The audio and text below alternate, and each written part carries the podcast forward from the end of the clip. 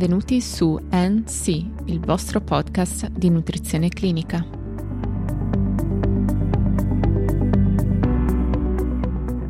Oggi parleremo della gestione nutrizionale dell'obesità in gravidanza basandoci sulle linee guida Nutrizione in gravidanza e durante l'allattamento, pubblicate nel giugno 2014, grazie alla collaborazione tra SIGO, e Associazione Ostetrici Ginecologi Ospedalieri Italiani e l'Associazione Ginecologi Universitari Italiani. Le linee guida indicano che nei paesi industrializzati oltre un terzo delle donne in età fertile sono in sovrappeso o obese. La letteratura indica che il rischio di esiti avversi materni e fetali ha una correlazione lineare con il BMI materno. Infatti le donne obese presentano un maggior rischio di ipertensione, diabete gestazionale, preeclampsia e ricorso a cesareo. Le complicanze fetali comprendono il rischio di nati morti, il parto pretermine, l'aborto precoce, la distocia di spalla e infine la macrosomia fetale. Il rischio di macrosomia fetale inoltre aumenta ulteriormente in presenza di diabete. Le pazienti obese che non hanno una diagnosi di diabete presentano inoltre un maggior rischio di malformazioni fetali minori e di spina bifida.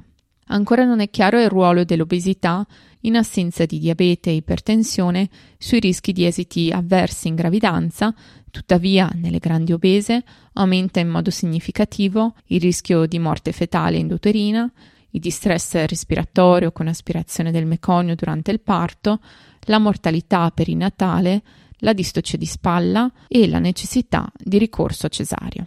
Inoltre, i nati da madri obese sono a loro volta maggiormente soggetti a sviluppare obesità infantile con rischi associati. La donna obesa che affronta la gravidanza deve essere informata dei rischi della gravidanza, nonché della difficoltà di intraprendere alcuni esami di controllo, come l'ecografia, cercando di motivarla e incoraggiarla a modificare i comportamenti e lo stile di vita scorretti, in modo da ottenere un incremento ponderale nei limiti raccomandati. Inoltre, le attuali raccomandazioni per aumentare l'assunzione di energia dovrebbero essere intese ai loro valori minimi, altrimenti potrebbero incoraggiare un eccessivo aumento di peso ed esiti negativi della gravidanza. Recentemente il Ministero della Salute ha rilasciato le linee di indirizzo clinico organizzativo per la prevenzione delle complicanze legate alla gravidanza, dove si sostiene la necessità di effettuare sempre una rivalutazione delle abitudini alimentari e degli stili di vita nella donna obesa. Nella presa in carico delle pazienti vengono suggerite le seguenti raccomandazioni nell'ambito del counseling nutrizionale. Tutte le gravide obese dovrebbero aver ricevuto una consulenza nutrizionale, preferibilmente preconcezionale, e si raccomanda di consigliare una riduzione del peso prima di intraprendere una gravidanza, incoraggiando un cambiamento dello stile di vita, alimentazione e attività fisica, in modo da raggiungere un BMI almeno inferiore a 30 e idealmente non superiore a 25. La gravidanza in una donna obesa deve essere considerata a rischio per definizione. Pertanto la gravida deve essere informata sui rischi materni e fetali causati dall'obesità. È necessario documentare l'entità dell'incremento ponderale durante la gravidanza. Inoltre è importante il calcolo del BMI all'inizio della gravidanza e al termine della stessa. La misurazione deve essere effettuata direttamente dal professionista nello specifico, le linee guida IOM suggeriscono un aumento di peso nel sovrappeso da 6,8 a 11,4 kg, mentre nell'obesità di primo, secondo e terzo grado da 5 a 9,1 kg.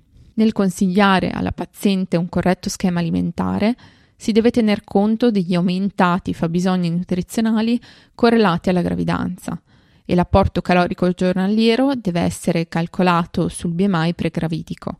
Inoltre si consigliano schemi alimentari personalizzati. Se non esistono controindicazioni ostetriche è importante associare allo schema alimentare una moderata ma costante attività fisica. Nelle gravide con BMI maggiore di 30 all'inizio della gravidanza si raccomandano lo screening per il diabete gestazionale alla sedicesima e diciottesima settimana con curva da carico, da ripetere alla ventiquattresima e ventottesima settimana nel caso in cui la prima determinazione risultasse normale. Per le donne in sovrappeso, quindi con BMI compreso tra 25 e 30, va indicata la curva da carico a 24-28 settimane.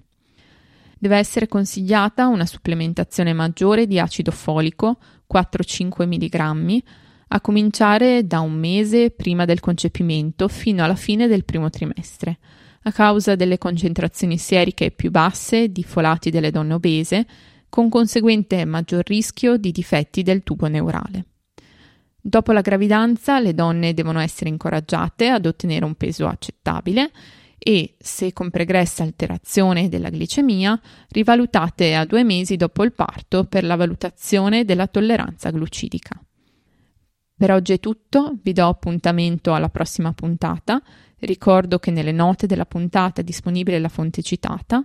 Per ulteriori approfondimenti vi invito a seguirci nella pagina Instagram di NC Podcast e per qualsiasi informazione potete contattarmi all'indirizzo email info-ncpodcast.net.